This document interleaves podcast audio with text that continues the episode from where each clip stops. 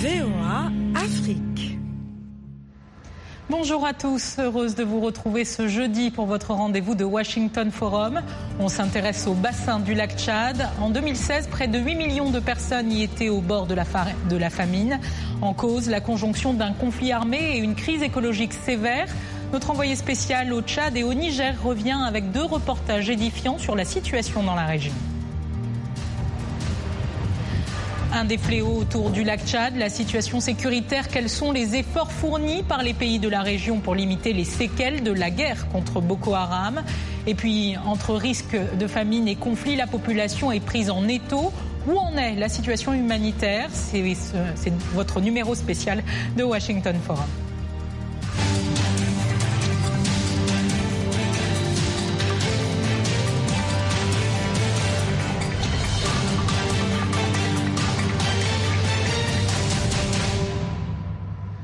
Bienvenue dans Washington Forum. Alors que la force régionale traque toujours les éléments djihadistes le long de la frontière entre le Niger et le Nigeria jusqu'au lac Tchad, un centre pour ex-combattants de Boko Haram a ouvert ses portes depuis décembre dernier à Difa.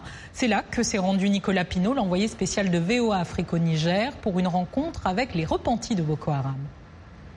À l'écart de la route principale, derrière la section antiterroriste de Difa, trois bâtiments passeraient presque inaperçus, mais les fils barbelés qui les entourent et les militaires armés de Kalachnikov à l'entrée donnent le ton. Voici le centre de transit des repentis de Boko Haram. 150 personnes sont là, dont des ex-combattants en majorité, et à l'écart, leurs épouses et des enfants. Le centre a ouvert en décembre 2016. Dans le bâtiment des hommes, quelques visages menaçants, mais aussi des adolescents pas franchement combattants. Ibrahim a été enlevé lorsqu'il avait 12 ans.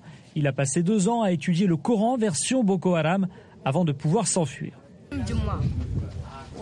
Un vendredi, mon père m'a demandé d'aller au champ et a dit qu'il me rejoindrait après la prière. Deux hommes en moto sont venus et m'ont kidnappé en disant que je risquais de devenir un délinquant. Le Niger affirme que la victoire contre le groupe djihadiste ne peut pas se résoudre que par la voie militaire. Un centre permanent de déradicalisation doit ouvrir dans quelques semaines à Goudou Maria, comme l'explique à VOA Afrique le gouverneur de la région de Difa, Dandano Mahamadou Lawali. Les efforts de l'État c'est vraiment un financement étatique. C'est l'État qui prend tout en charge. Nous sommes en train de construire ce complexe qui va comprendre une administration, des doctoires. Des... Vraiment, c'est un complexe dans lequel on va procéder d'abord à une déradicalisation. Il faut les déradicaliser. Mais également, on va euh, procéder à une réinsertion, euh, à une formation professionnelle à l'intérieur des camps parce que c'est généralement des jeunes qui n'ont pas de métier, qui n'ont pas d'emploi. Mais après, il faut procéder à une réinsertion sociale. Le gouvernement du Niger assure avoir financé seul construction de ce centre. Des imams devraient aussi intervenir sur la structure. Les 150 personnes qui s'entassent dans le centre de transit de Difa déménageront bientôt vers Goudoumaria, mais certaines ne demandent qu'à retrouver la liberté. Fatima Ibrahim a 20 ans. Elle a été kidnappée il y a 4 ans dans la région de Maïdougouri au Nigeria. Moi j'espère vite rentrer au Nigeria. J'ai été mariée de force à des combattants de Boko Haram et mes parents ne savent même pas que je suis là. Beaucoup de ces ex-combattants nient leurs atrocités ou minimisent leur implication. Impossible de savoir qui dit la vérité. Malam Boukaradam est un ancien enseignant ayant rallié Boko Haram. Il dit avoir été médecin pour le groupe djihadiste. J'ai quitté Boko Haram parce qu'il y avait des dissensions. Le groupe des Shekaou et celui des Mamanour s'y sont battus six fois. C'est une question d'idéologie. L'islam est une religion de paix. Un bon musulman n'a pas à tuer les gens. Beaucoup des repentis de Boko Haram décrivent un mouvement sur le déclin mais il faudra encore de longues années pour défaire l'idéologie que les djihadistes ont semée dans la région. Et nos invités dans cette émission en direct de DIFA au Niger, nous retrouvons Alima Aman, recteur de l'université de DIFA, qui a abrité euh, très récemment un symposium international sur la, la déradicalisation des jeunes et la réinsertion des repentis de Boko Haram. En direct de Paris, Christian Seignobos, euh, géographe et directeur de recherche à l'IRD, l'Institut de recherche pour le développement, auteur de plusieurs études sur la région du lac Tchad. Et sur ce plateau avec nous, Nicolas Pinault, reporter à, VOA, à la rédaction de VOA Afrique. Nicolas, justement, vous êtes l'auteur de ces, euh, de ces reportages. Dans, quelles conditions euh, vous avez tourné? Parce que c'est quand même une zone qui aujourd'hui, d'un point de vue sécurité est, est classée en zone rouge. Oui, alors bonsoir Tatiana. C'est vrai que sur la ville de Difa même, la sécurité est relativement assurée quand même depuis quelques mois, donc plutôt facile. Pour obtenir l'autorisation de tourner dans ce sens, ça a été un petit peu plus loin, un petit peu compliqué parce qu'il y avait beaucoup de médias lorsque Mohamed Bazoum, euh, le ministre de l'Intérieur, l'a inauguré en décembre 2016. Mais c'est vrai que plusieurs mois après, c'était peut-être un peu plus compliqué. Euh, mais c'est aussi une vitrine euh, pour le gouvernement nigérien qui veut montrer sa politique de main tendue vis-à-vis des euh, ex-combattants de Boko Haram, donc euh, ils ont assez facilité le, tournage. Alors on voit toutes sortes de profils, des professeurs, des, mhm. jeunes, des enfants qui avaient 12 ans quand ils ont été kidnappés. On mhm. voit aussi des femmes, des femmes qui vous ont marqué, mais qu'on ne voit pas beaucoup dans votre reportage. Apparemment, c'était difficile de les interviewer. Oui, tout à fait. Déjà, il y, a, de la peur parce que beaucoup d'entre elles euh, sont contraintes. Alors, une minorité des femmes que j'ai rencontrées avaient choisi un époux avant que cet époux ne rejoigne Boko Haram, donc elles étaient parfaitement consentantes, mais d'autres ont tout simplement subi le destin de beaucoup de jeunes filles de la région, c'est-à-dire qu'elles ont tout simplement été euh, enlevées, kidnappées, puis mariées de force à des combattants de Boko Haram. La jeune fille que l'on voit dans le reportage, elle a eu trois maris successifs, euh, qui étaient trois chefs euh, évidemment de Boko Haram dans la région, et elle en fait, elle explique tout simplement que sa famille n'est même pas au courant qu'elle est là, et elle aimerait tout simplement juste être libérée finalement. Alors très rapidement, vous, vous le dites dans le reportage, le, est gardé par des hommes armés, des, militaires, je suppose. est-ce que, est-ce que ces, ces, gens qui sont dans ce camp sont réellement dangereux aujourd'hui? Alors, euh, les, gens qui sont dans ce camp, ce sont des gens qui se sont euh, rendus eux-mêmes. Ce n'est pas des combattants qui ont été arrêtés. Euh, les leaders de, de, ce groupe, finalement, sont autorisés à rentrer et sortir pour aller d'un bâtiment à l'autre. Il y a trois bâtiments. Très peu de militaires finalement le gardent, on va dire même pas une dizaine. Pourquoi? Puisque la section antiterroriste de Difa se trouve à quelques mètres. Euh, et la plupart sont vraiment, euh, se sont rendus aux autorités nigériennes, je le disais, de par la politique de main tendue des autorités nigériennes. Et donc la plupart de, des gens qui sont là euh, sont là de leur volonté. Après, on le disait, le transfert vers le camp final de Goudomariya n'est toujours pas opérationnel et euh, certains finalement aimeraient qu'on essaye d'accélérer un petit peu les choses justement. Alors justement, on va parler de, ce camp de déradicalisation avec vous, euh, Ali Mahaman. Euh, Ali Mahaman, vous êtes en direct de, DIFA. Est-ce que vous nous entendez? Bonsoir. Oui, oui, je vous entends très bien, madame. Alors, à quoi devrait ressembler ce centre et, et qui devrait normalement voir le jour d'ici la fin de ce mois, non? Oui, comme vient de le dire euh, monsieur le gouverneur de la région de Difa, Dandano Mohamed Lawali, et ce camp est situé à 200 km au nord-ouest de Difa. Il est censé euh, accueillir jusqu'à plus de 160 euh, répentis. Donc ce camp comporte des, dortoirs, des sanitaires, des locaux de services sociaux comme dispensaires, ateliers de, de salles. Donc ce camp est conçu aussi pour assuré à travers ce camp. Donc, il y a un programme de formation euh, dans cinq filières, euh, dans cinq filières de formation. Alors justement, notamment, euh, oui, la maçonnerie métallique, maçonnerie du bois, mécanique, auto-école, auto et couture et broderie. Donc voilà le programme de formation. Il y a aussi un plan de formation religieuse en vue de la déradicalisation. Alors justement, euh, comment est-ce que, Monsieur Mahaman, justement, comment est-ce qu'un jeune qui a été pris à 12 ans, qui a été kidnappé à l'âge de 12 ans, par exemple, on fait pour le déradicaliser? Comment est-ce qu'on s'y prend? Oui, effectivement, Madame, comme on le dit souvent, il n'existe pas de, de méthode unique de déradicalisation. Ici, au Niger, il s'agit d'un processus euh, donc d'émancipation du radicalisme qui va encourager donc la réintégration de l'individu dans la société. Donc, euh, au niveau de ces camps, comme euh, il y a des, populations, il est prévu donc des réinsertions au sein de la communauté de ces repentis. Donc, pour les préparer à, à mener une vie normale. Donc, il s'agit donc d'un processus euh, d'émancipation donc qui va nécessiter une forte volonté politique, euh, ce que l'État nigérien est en train de, de montrer. Alors, alors justement, vous parlez d'une s'inscrire dans la durée. Alors vous parlez d'une volonté. Oui, vous parlez d'une volonté politique. Est-ce que le pays a réellement les, les, moyens financiers de financer ce genre de ce genre de camp à travers euh, toute la frontière, toute cette zone qui est touchée par Boko Haram? Ou est-ce qu'il y a une collaboration avec des pays de la région? Oui, il y a cette collaboration. Il y a des, partenaires qui assistent l'État nigérien, effectivement, depuis euh, que l'État s'est engagé, euh, où la guerre a été imposée par notre pays. L'État a dégagé beaucoup de moyens et continue d'engager, euh, de dégager ces moyens. Et les partenaires du Niger, effectivement, vont, vont l'assister. C'est le cas présentement les échanges qu'on a eus avec euh, les responsables, c'est la coopération suisse, par exemple, euh, qui assiste. Il y a aussi la haute autorité à la consolidation de la paix. C'est une structure liée directement à la présidence de la République. Les ONG, les, partenaires qui sont présents sur le terrain à DIFA, le programme des Nations Unies pour le développement, le PNUD, donc Effectivement, il y, a plusieurs, il y a plusieurs, il y a plusieurs structures. Sur l'appui de ses partenaires. Alors, Christian Seignobos, euh, vous êtes en direct de Paris. Euh, donc, justement, cette région du, du, lac Tchad qui, qui comprend euh, donc le, cette partie aussi du, du Niger, est-ce que c'est cette, cette complexité géographique qui explique comment on se retrouve au, au, bord de tous ces pays comme le Niger, le, le Cameroun, le Nigeria, le, le Tchad, avec, avec des incursions de Boko Haram et il faut retourner dans les, dans les, localités pour pouvoir euh, déradicaliser, on le disait. Euh, est-ce que c'est la complexité géographique qui, qui, rend la, situation aussi euh, complexe?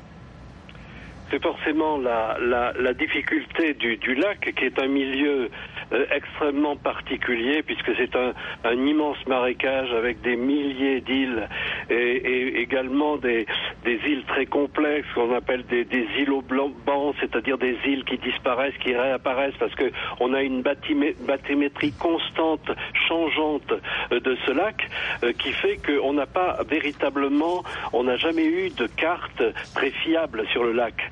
La toponymie change sans arrêt. Les populations Boudouma ou Yedima qui sont dans le lac ont plusieurs euh, villages euh, qui, qui changent au cours de le, au cours de l'année. Donc c'est très difficile de contrôler de contrôler le lac. C'est pour ça que quand il y a des factions de Boko Haram qui sont allées sur le lac et qui ont pu euh, faire une alliance avec certains groupes de ces Boudouma, pas tous bien entendu, mais qui à partir de là c'est difficile de les en chasser. Donc on comprend bien que ce, on prend les gens qui veulent bien se euh, déradicaliser, euh, mais qui, viennent vers l'armée ou vers le gouvernement, mais c'est difficile d'aller les, les arrêter ou d'aller les prendre sur les îles du lac ou même sur, euh, sur les rives du lac. Exactement, merci beaucoup. Alors concrètement, qu'en est-il de la menace de Boko Haram aujourd'hui dans cette région du Niger? Nicolas Pinault, vous avez interviewé le ministre de l'Intérieur, Mohamed Bazoum. Je vous propose d'écouter tout de suite un extrait. Le combat est pratiquement gagné. Nous avons eu beaucoup de succès. L'ennemi a été affaibli. Il l'a été au Nigeria déjà. Il est au Cameroun, il est aussi au Niger. Euh, au Tchad, ça fait déjà très longtemps qu'ils ont pris le dessus sur lui.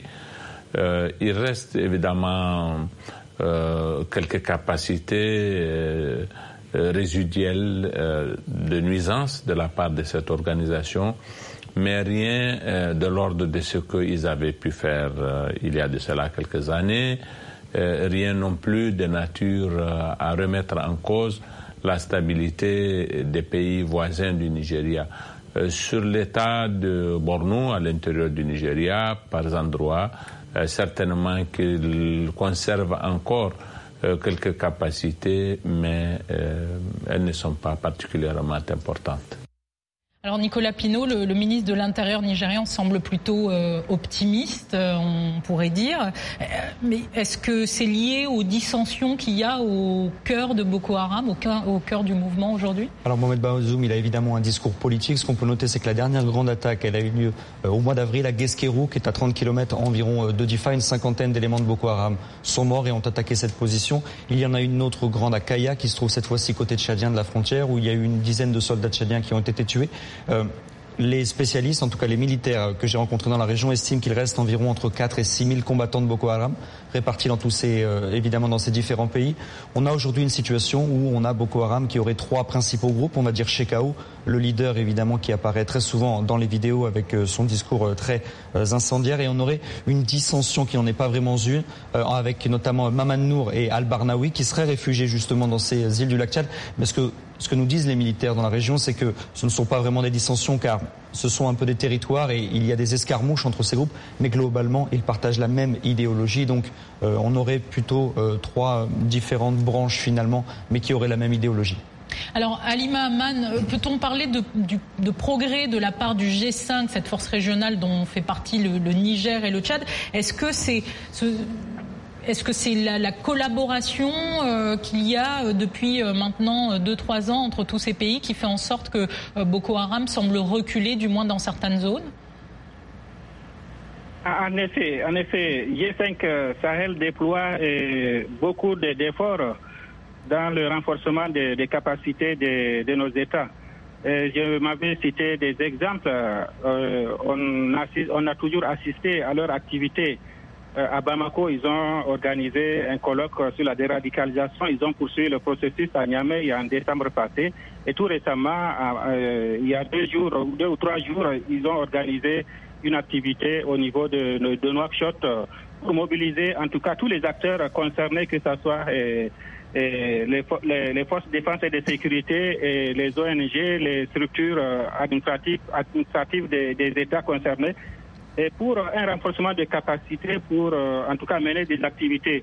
C'est ainsi mm. que euh, G5 Sahel dégage quatre axes, l'axe sécurité et défense, alors, beaucoup d'efforts sont déployés. L'axe infrastructure également pour euh, améliorer les conditions de vie des populations. D'accord. Et aussi, on a euh, l'axe de la gouvernance. La gouvernance euh, on, au reviendra, des, cinq États impliqués. on, reviendra dessus en deuxième partie. On reviendra dessus en deuxième partie. Alors, vous avez été nombreux à réagir sur notre page Facebook de VO Afrique. Quelques réactions. Louis Moutunga Kamina en RDC qui nous dit le Tchad est devenu la cible de Boko Haram à cause de son intervention dans la lutte contre ce mouvement islamiste radical. Le défi à relever est de sécuriser les environs du lac où les victimes pouvaient mener une vie normale sans sécurité. Pas de solution. Hassan Omar Boulalé euh, gâche à Djibouti qui nous dit la zone du lac Tchad est en crise entre terrorisme et changement climatique conjugué à une insuffisance alimentaire. L'Afrique doit subvenir aux besoins des damnés du terrorisme et du changement climatique par le pragmatisme et la solidarité de ses leaders. Et Moussa Manzo Dosso au Niger qui lui nous dit le bassin du lac euh, Tchad traverse la pire tragédie de son histoire. Insécurité, ensablement, famine, réchauffement.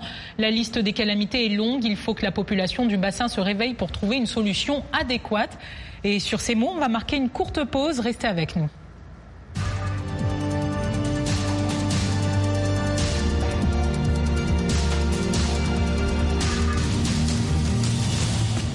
En plus de nos programmes sur FM et ondes courtes, La Voix de l'Amérique est en votre compagnie 24 heures sur 24 sur Internet. Jamena d'une trentaine de représentants d'un syndicat d'étudiants.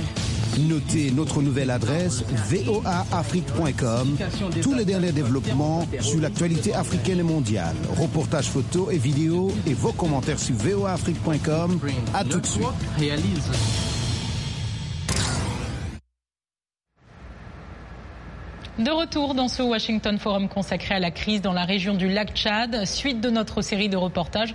Cette fois, on se penche sur la situation humanitaire autour du lac Tchad. Parlons des réfugiés nigérians qui ont fui Boko Haram pour se rendre au Tchad. Beaucoup sont des pêcheurs qui tentent de poursuivre leurs activités sur le lac. Nicolas Pinault, notre envoyé spécial, les a rencontrés. Au petit matin, les abords du lac Tchad ne sont pas silencieux, au contraire.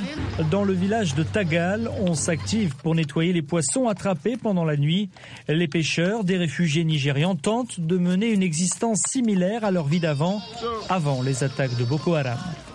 Okacha Seydou a 14 ans, originaire de Doron Baga, un village nigérian attaqué par les djihadistes en janvier 2015. Je suis un pêcheur et la vie ici n'est pas facile. J'ai des amis qui sont restés au Nigeria, ils me manquent. Les réfugiés nigérians cohabitent pacifiquement dans ce village de Tagal où les habitants tchadiens leur louent les bateaux et les filets nécessaires pour pêcher. Une location qui coûte cher puisqu'en moyenne, il faut réserver un tiers de la pêche quotidienne aux propriétaires du bateau. Mohamed Michael est un pêcheur nigérian. On paye pour tout, pour aller pêcher, pour le filet, pour le bateau, etc. C'est dur. Quand les conditions et la paix seront revenues, on rentrera au Nigeria.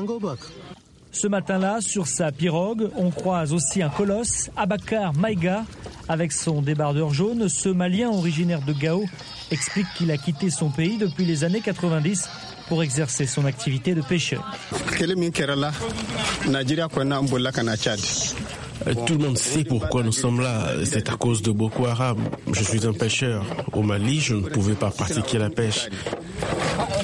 Depuis les premiers attentats de Boko Haram en territoire tchadien à l'automne 2015, la sécurité s'est grandement améliorée dans la zone du lac Tchad et les habitants de Tagal savourent ce retour au calme.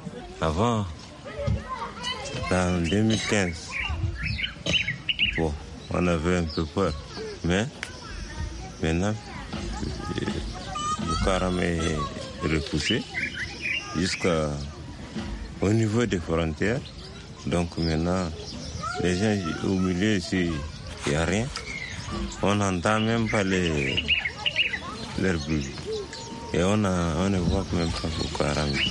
On n'a pas peur, on dort bien la nuit sans nous inquiéter. Il est déjà 10 heures du matin ce jour-là à Tagal. Les pêcheurs nigérians prennent leur repas avant d'aller dormir. Une nouvelle nuit blanche les attend tout à l'heure lorsqu'ils iront pêcher sur le lac Tchad nous a rejoint dans cette deuxième partie d'émission York Kunel, chef des opérations du PNUD au nord-est du Nigeria. Il est en direct d'Abuja. Toujours en direct de Paris, Christian Seignobos, géographe et directeur de recherche à l'IRD. Et puis sur ce plateau, Nicolas Pinault. Alors Nicolas, euh, Comment est-ce que ces déplacés qui arrivent à la fois du Nigeria ou du Niger cohabitent avec les, ceux qui étaient là avant quoi? Alors il y, a, une cohabitation qui est plutôt pacifique. Il y a aussi évidemment, comme ce sont des pêcheurs et que les Tchadiens qui sont installés autour du lac le sont aussi, euh, finalement il y a une coopération euh, environ euh, en moyenne. les réfugiés nigérians qui doivent vendre et donner aux propriétaires du bateau un tiers de ce qu'ils ont pu pêcher durant la nuit euh, ce qui fait pas forcément plaisir aux, réfugiés nigérians, mais il euh, y, a, y, a, aucun, en tout cas quand j'étais sur place, il n'y a aucune animosité, c'est une coopération finalement. Euh, il faut savoir qu'il y a environ 120 000 déplacés autour du lac Tchad et sur la ville de Bagassola, là où je me suis rendu, qui est un peu la, ville principale autour du lac, vous avez un camp, le camp principal de Dar es Salaam, où vous avez environ 5000 réfugiés nigérians. Alors, York Kunnel, des déplacés, il y en a tout, tout, autour de, de, de, ce bassin du, du lac Tchad. Comment est-ce que vous, vous travaillez avec le PNUD dans ces, zones-là euh, qui sont à la fois atteintes par la sécheresse et aussi par la menace euh, du conflit? Oui, effectivement. Donc, euh, comme vous le savez, en ce moment, on a à peu près 1,5 million de déplacés dans la région. Et euh, notre stratégie euh, parmi les, les, agences de de, du, nation, euh, du, système des, euh, des, Nations Unies est en deux voies. Premièrement, on, on, essaie, on essaie, de donner l'assistance humanitaire directe. Donc, mais les, chiffres sont énormes. il y a à peu près 5 millions au-delà des personnes déplacées qui sont face à une insécurité alimentaire en ce moment. Donc, euh, avec des très, très grands efforts en ce moment, on, arrive à, délivrer l'aide euh, alimentaire à à peu près un million. Et on est, est en train d'essayer d'augmenter ça le plus vite possible, mais évidemment, il y a pas mal de défis. En même temps, nous ne voulons pas rater l'opportunité ici de également rebâtir les bases de la société, ce qui a été, ce qui est très important et qui n'a pas été fait dans d'autres pays. Donc là, on a plutôt créé la dépendance et on espère qu'au Nigeria et dans la région de lac Tchad, on va arriver en même temps de, de créer, d'aider les communautés à rebâtir leur vie et prendre la main en leur propre main. Alors, euh, Jörg Kuhnel, qu'est-ce qui rend la prise en charge euh, difficile? Est-ce que c'est plutôt le conflit dans la zone ou alors les conditions climatiques qui, qui se sont dégradées ces dernières années ou les deux de même front? Les, conditions climatiques, évidemment, jouent un rôle, mais principalement, la, cause principale pour la crise alimentaire, c'est vraiment l'insurrection. Donc, comme vous le savez, il y a à peu près 80% des champs qui n'ont pas été utilisés pendant les dernières 5, 4 ou 5 ans. Euh, à cause de, la guerre, à cause de l'insécurité. Et même maintenant, une grande partie de la région reste dans l'insécurité. C'est pas facile pour les, les agriculteurs de revenir dans leurs champs. Donc, dans l'absence de, de, de, la sécurité, c'est vraiment difficile de relancer l'agriculture, de relancer l'économie locale. ça, c'est la, la, cause principale. En même temps, comme vous le savez, la région a été euh, négligée depuis plus que 50 ans. Donc, si vous regardez les, les, euh, indicateurs de la pauvreté, les chiffres, même avant l'insurrection, ont été beaucoup pires que, par exemple, au Darfour, au Soudan. Euh, ce qui a été négligé aussi par la, euh, par la communauté internationale pour longtemps. Donc, euh, un parti, c'est l'insurrection, un parti, ce sont des raisons structurelles, structurelles à long terme. Alors, Christian Seignobos, dans, dans, le sujet de Nicolas Pinault, on comprend que la pêche est le seul moyen de survie de ces populations, du moins aux abords du lac. Euh, on a vu différentes études dans la presse qui montrent la réduction géographique du lac. Je crois que vous n'êtes pas tellement d'accord avec cette thèse. Oui, euh, pas du tout. Euh, je pense que on avait un grand lac qui était présent encore dans les années 55.